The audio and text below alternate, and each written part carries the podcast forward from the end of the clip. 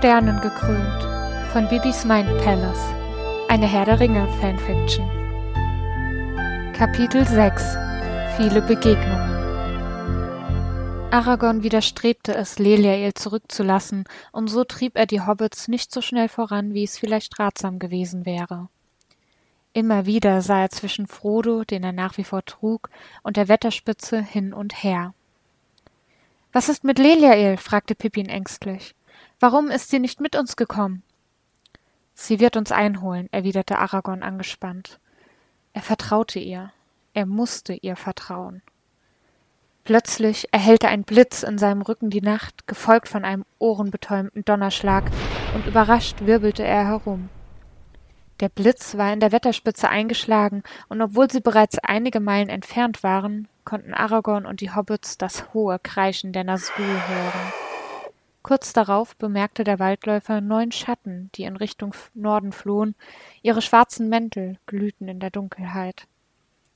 Offensichtlich hatte der Blitz die alte Ruine in Brand gesetzt. Wo ist sie?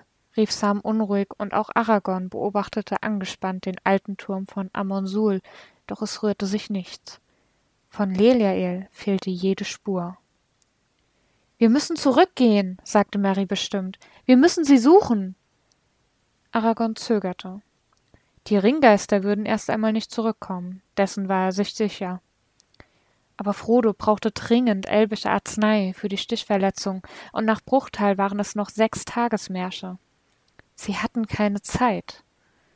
Doch als Aragorn in die Gesichter der drei übrigen Hobbits blickte, wurde ihm klar, dass sie die Stunde Verzögerung in Kauf nehmen würden, um herauszufinden, was aus ihrer Freundin geworden war. Halte durch, Frodo, murmelte er leise und bedeutete den anderen Hobbits, ihm zurück zur Wetterspitze zu folgen. Die Dunkelheit um Leliael wandelte sich zu einem dichten grauen Nebel, durch den sie langsam schritt. Unruhig sah sie sich um doch durch die rauchigen Schwaden konnte sie lediglich Schemen erahnen. Die Stille um sie herum machte sie nervös und unbewusst lief sie schneller. Plötzlich stolperte sie über etwas am Boden und fiel auf ihre Knie. Verzweifelt schloss sie die Augen. Sie hasste das Gefühl von Hilflosigkeit. Wo bin ich nur? fragte sie leise in den Nebel und die Stille hinein. Öffne deine Augen, Kind, hörte sie plötzlich ein glockenhelles Lachen. Dann siehst du es. Überrascht riss Leliael ihre Augen wieder auf. Der Nebel um sie herum legte sich langsam und gab eine Waldlichtung frei. Verwirrt sah sie sich um. Sie war allein. Nur das Rauschen eines nahen Baches war zu hören. Wo bist du? fragte sie laut und rappelte sich langsam auf. Sie machte nur wenige Schritte über das weiche, grüne Gras, als plötzlich goldene Blumen um sie herum aufblühten. Überrascht blieb sie wieder stehen, und in diesem Moment wurde ihr klar, dass sie träumte. Es war nicht das erste Mal, dass sie diesen Traum hatte, doch das letzte Mal lag Jahrhunderte zurück. Als sie den Blick von den goldenen Blumen um sich herum löste und aufsah, wusste sie bereits, was sie sehen würde. Ein Regen aus grünen Laubblättern fiel um sie herum zu Boden, legte sich um ihre Füße und zwischen die Blumen, die nun sanft leuchteten. Ruckartig setzte Leliael sich auf und bereute es sofort. Die Welt um sie herum verschwamm in einem Strudel aus schwarzen und orangenen Schlieren, und langsam ließ sie sich zurück auf den Boden sinken. Ihr Kopf schmerzte, und für einen Moment musste sie die Augen wieder schließen. Ihr solltet langsam machen, ertönte die Stimme von Aragorn neben ihr. Ihr wart sehr lange bewusstlos. Blinzelnd öffnete Leliael wieder die Augen und versuchte ihren Blick zu fokussieren. Langsam erkannte sie ein prasselndes Lagerfeuer und den Waldläufer, der neben ihr kniete und sie eingehend musterte.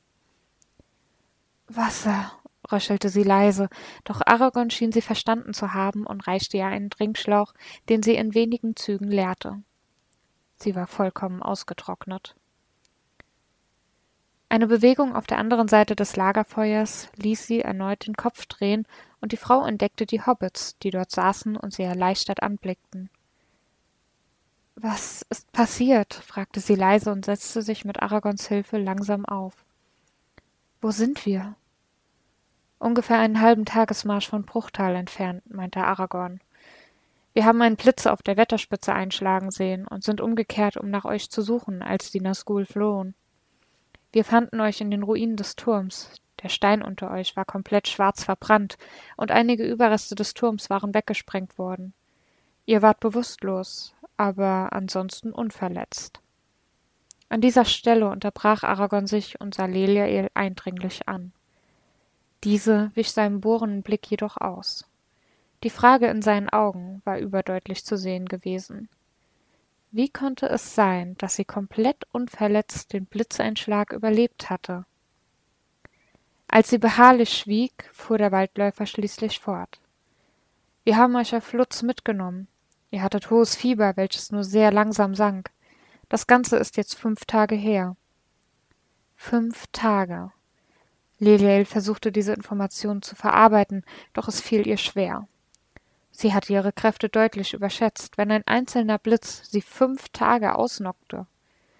Zugegeben, es war ein ziemlich starker Energiestoß gewesen, doch das änderte nichts an der Tatsache.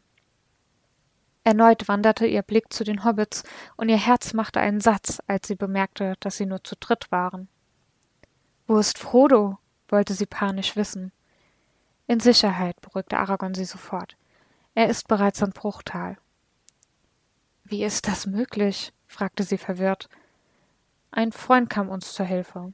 Er ist irgendwo hier in der Nähe und hält Wache. Nicht mehr, erklang plötzlich eine tiefe, melodische Stimme jenseits des Feuerscheins, und Leliael kniff die Augen zusammen, um etwas sehen zu können. Hier ist alles ruhig, und als ich bemerkte, dass meine alte Freundin wach ist, bin ich umgekehrt. Ein hochgewachsener Elb mit goldenen Haaren trat in den Lichtschein des Lagerfeuers und lächelte die Frau an. Glorfindel, rief sie überrascht aus und stemmte sich weiter hoch, bis sie auf wackligen Beinen stand.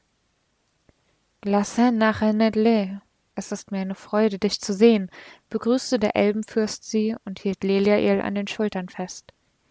Du warst lange fort. Sie zuckte bei dieser Bemerkung leicht zusammen, und erneut dachte sie an Osgiliath. Doch dann drängte sich das Bild des verwundeten Frodos in den Vordergrund ihrer Gedanken und überlagerte ihre Angst und Scham vor dem Elb. Dann hast du Frodo nach Bruchtal gebracht? Nein. Asphalot, mein Pferd, hat ihn sicher über den Lautwasser getragen, erklärte Glorfindel kopfschüttelnd. Ich blieb zurück, um über Aragorn, die anderen Hobbits und dich zu wachen. Leliael nickte, doch ihre Gedanken verweilten noch immer bei Frodo. Er war also bereits in Bruchtal und unter Elrons Obhut. Der Morgen graut, stellte Glorfindel plötzlich neben ihr fest und holte sie aus ihren Gedanken. Wir sollten aufbrechen, sobald du wieder einigermaßen bei Kräften bist. Es wird schon gehen, erwiderte sie nach kurzem Zögern. Du kommst also mit uns nach Bruchtal? fragte Sam sie aufgeregt. Ich dachte, du wolltest uns am Fluss verlassen. Sie seufzte und wich erneut den fragenden Blicken aus. Pläne ändern sich manchmal, antwortete sie schließlich, und ich habe versprochen, auf Frodo aufzupassen. Er braucht mich jetzt. Damit war es beschlossene Sache, und die Hobbits und Aragorn brachen das Lager ab, während Leliael ihren letzten Apfel aß. Irgendwie musste sie zumindest einen Teil ihrer Energie wiederherstellen. Schließlich war die Gruppe abmarschbereit und sie brachen in Richtung Bruchtal auf. Zunächst führten Aragorn und Glorfindel die kleine Truppe an, während die Frau neben Lutz und den Hobbits lief. Allerdings merkte Leliael bald, dass sie noch immer etwas schwach war und wurde ein wenig langsamer. Somit fiel sie etwas zurück, nur um kurz darauf Glorfindel an ihrer Seite zu finden. Dem Elbenfürst war nicht entgangen, dass seine alte Freundin noch etwas wackelig auf den Beinen war und wollte ein Auge auf sie haben. Außerdem bot sich ihm so die Gelegenheit, einige Worte mit ihr wechseln zu können, ohne dass die anderen zuhörten. Du hast Aragorn und den Hobbits ganz schön Angst eingejagt, stellte Glorfindel fest und warf ihr von der Seite einen kurzen Blick zu. Sie konnten sich dein Fieber und deine Ohnmacht nicht erklären. Was hast du ihnen gesagt? wollte sie angespannt wissen. Nicht viel, beruhigte Glorfindel sie sofort. Ich sagte ihnen, dass sie sich keine Sorgen machen müssten und dass du früher schon öfters diese Art von Schwächeanfall hattest. Sie nickte ihm dankbar zu, schwieg jedoch ansonsten. Es ist lange her, dass dich ein Blitz so ausgezehrt hat. Das kommt wohl davon, wenn man über 1000 Jahre lang seine Kräfte nicht mehr benutzt hat. Das hängt nicht zufällig mit deinem Verschwinden zusammen oder damit, dass du nicht nach Bruchtal kommen wolltest? Leliael sah zu Chlorfindel auf und ihr Blick sprach Bände. Sie würde dieses Thema nicht weiter vertiefen. Hast du Aragorn und den Hobbits irgendetwas von meiner Vergangenheit erzählt? wollte sie dann doch noch wissen. Nein, antwortete der Elb ihr. Ich bin ausgesandt worden, um nach Aragorn und dem Hobbit zu suchen. Dass ich dich bei ihnen finden würde, hatte ich nicht erwartet, und ehrlich gesagt hat es mir für einige Momente die Sprache verschlagen. Bis ich sie wiederfand, hatte mir Aragorn schon erzählt, wie er euch in Bre getroffen hatte und was seitdem passiert war, und da wurde mir klar, dass du ihm nichts über dich erzählt hast. Ich habe Ihnen sehr wohl etwas über mich erzählt, meinte sie verteidigend. Aber nicht die Wahrheit, Leliael. Warum müsst ihr meinen Namen alle so aussprechen, als wäre er eine Beleidigung? fragte sie genervt. Gandalf hat ihn beim ersten Mal genauso komisch betont. Weil er nicht annähernd so schön ist wie dein richtiger Name, antwortete Klofindel ihr ehrlich. Ich verstehe, warum du denkst, dass Leliael ein passender Name für dich wäre, aber dein eigentlicher Name erinnert viele von uns an unsere Heimat. Und genau deswegen mag ich ihn nicht, erwiderte sie leise. Am späten Mittag erreichten sie schließlich einen schmalen Pass zwischen zwei hohen Felswänden. Wären Aragorn, Leliael und Chlorfindel nicht kurz stehen geblieben, hätten die Hobbits die schmale Felsspalte sicher übersehen doch so folgt sie Streicher durch den verborgenen Eingang. Leliael spürte, wie ihr Herz etwas schneller zu schlagen begann, als ihr Körper auf die vertraute Umgebung reagierte. Nachdem sie eine Weile in einer Reihe durch die schmale Felsspalte gelaufen waren, öffnete sich diese schließlich zu einem kleinen Plateau, und vor der Frau zeigte sich ein vertrauter Anblick. Ein breites Tal lag vor ihnen, die Felswände zu beiden Seiten waren durchzogen von hunderten Wasserfällen, die rauschend zwischen den durch den Herbst gefärbten Laubbäumen hinab in den Lautwasser stürzten. Auf der anderen Seite des Tals erhoben sich einige elegante Gebäude mit spitzen Dächern und hohen Türmen. Bruchtal. Mary, Pippin und Sam waren mit offenen Mündern stehen geblieben und betrachteten völlig verzaubert die Szenerie vor sich. Leliel verkniff sich ein Lächeln, denn auch sie wurden nicht müde, das verborgene Tal zu bewundern. Es war ein friedlicher, von der Zeit unberührter Ort, und der Gedanke, dass jemals etwas Böses oder Dunkles in dieses Tal einfallen könnte, war unvorstellbar. Wir sollten weitergehen, sagte Aragorn schließlich. Wir sind ab jetzt zwar in Sicherheit, aber der Abstieg ins Tal ist steinig und schmal. Wir werden also noch gut eine Stunde unterwegs sein.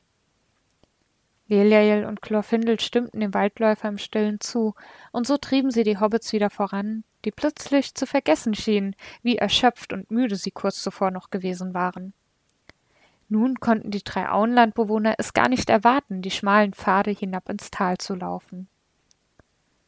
Leliael hielt sich noch immer an der Seite des blonden Elbenfürsten, der den Abschluss der kleinen Gruppe bildete.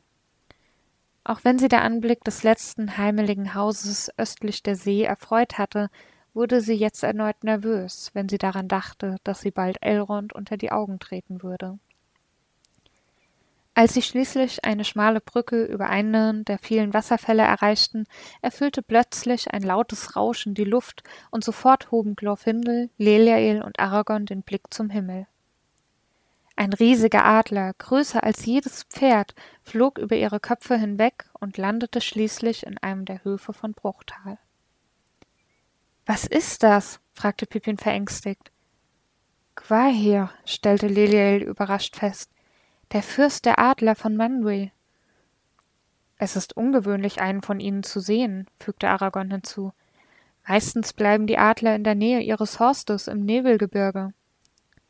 Das kann nur eins bedeuten, meinte Glorfindel nachdenklich, und in diesem Moment bemerkte Leliael die Person, die langsam vom Rücken des Adlers stieg.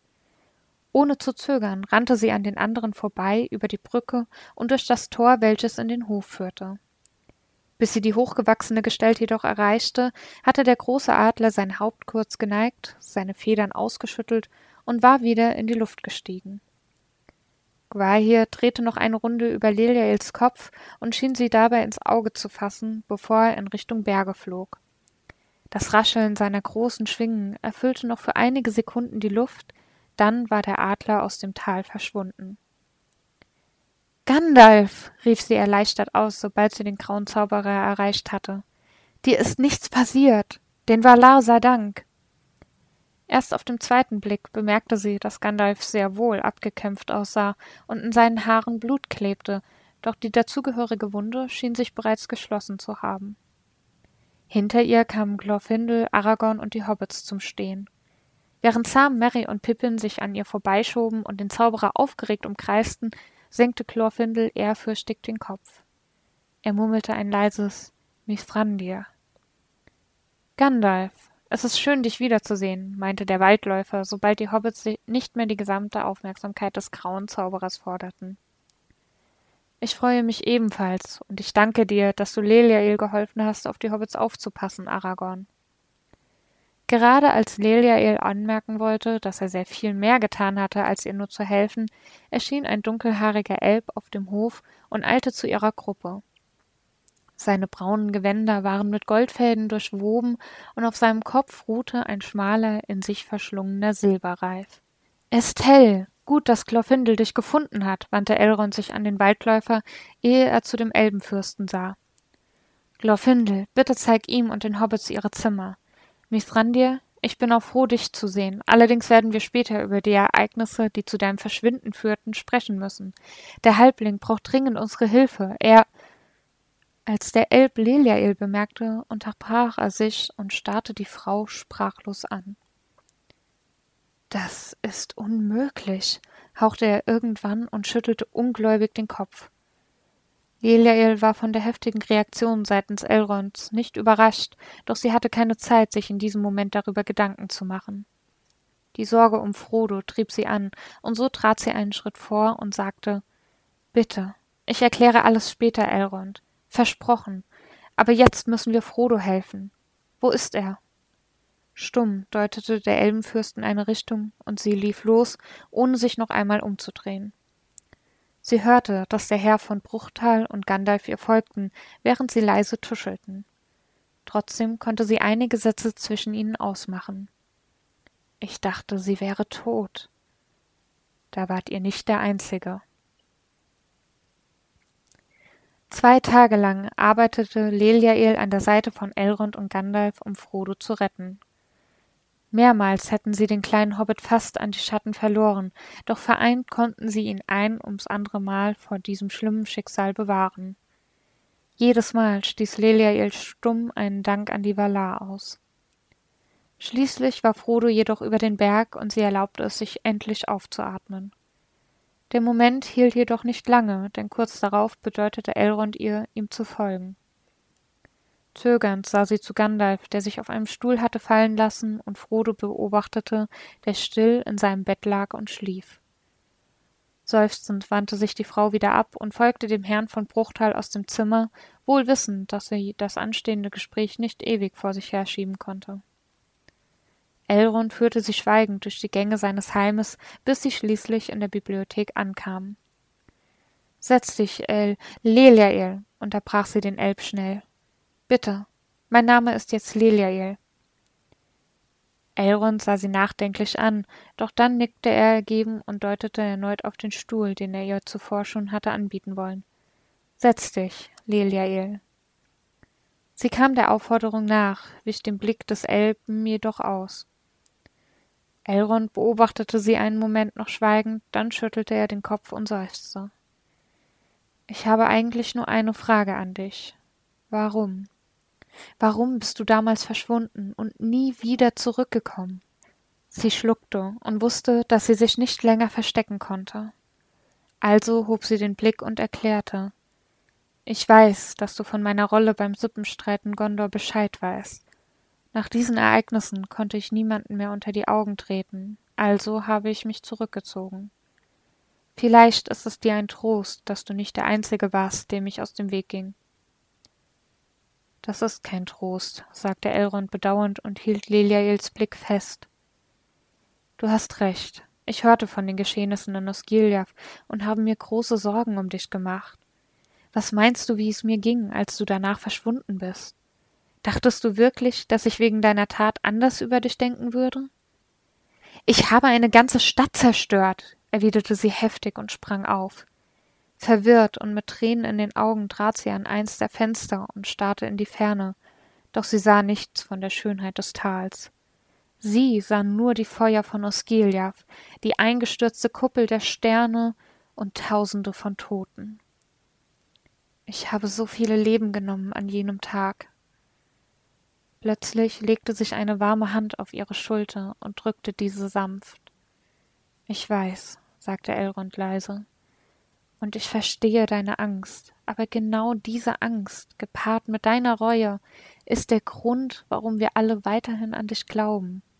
Langsam sah sie über ihre Schulter zu dem Elb, und als sie den Ernst und die Wahrhaftigkeit in seinen Augen bemerkte, lächelte Lelia ihr leicht. Elrond erwiderte ihr Lächeln. Ich hoffe, dir ist bewusst, wie viele dich vermisst haben, fuhr er schließlich fort. Vielleicht ist es an der Zeit, deinen wahren Namen wieder zu tragen. Vielleicht, murmelte sie, schüttelte im nächsten Moment jedoch den Kopf. Nein, der eine Ring ist wieder aufgetaucht, und die Zeiten werden mit jedem Tag dunkler und gefährlicher. Ich denke, es wäre nicht verkehrt, wenn ich mich noch eine Weile bedeckt halte. Elrond stimmte ihr nachdenklich zu. Es sind seltsame Zeiten, Seit einigen Tagen kommen Gesandte aus allen Ecken von Mittelerde nach Bruchtal und ersuchen um Rat oder berichten von dunklen Vorkommnissen. Mir erscheint es, dass alles mit dem Fund des Ringes zusammenhängt. Daher habe ich beschlossen, alle zu einer Ratssitzung einzuladen, in der wir hoffentlich eine Lösung für unsere Welt finden werden. Ich möchte, dass du ebenfalls daran teilnimmst. Natürlich, lächelte Leliael. Es wäre mir eine Ehre.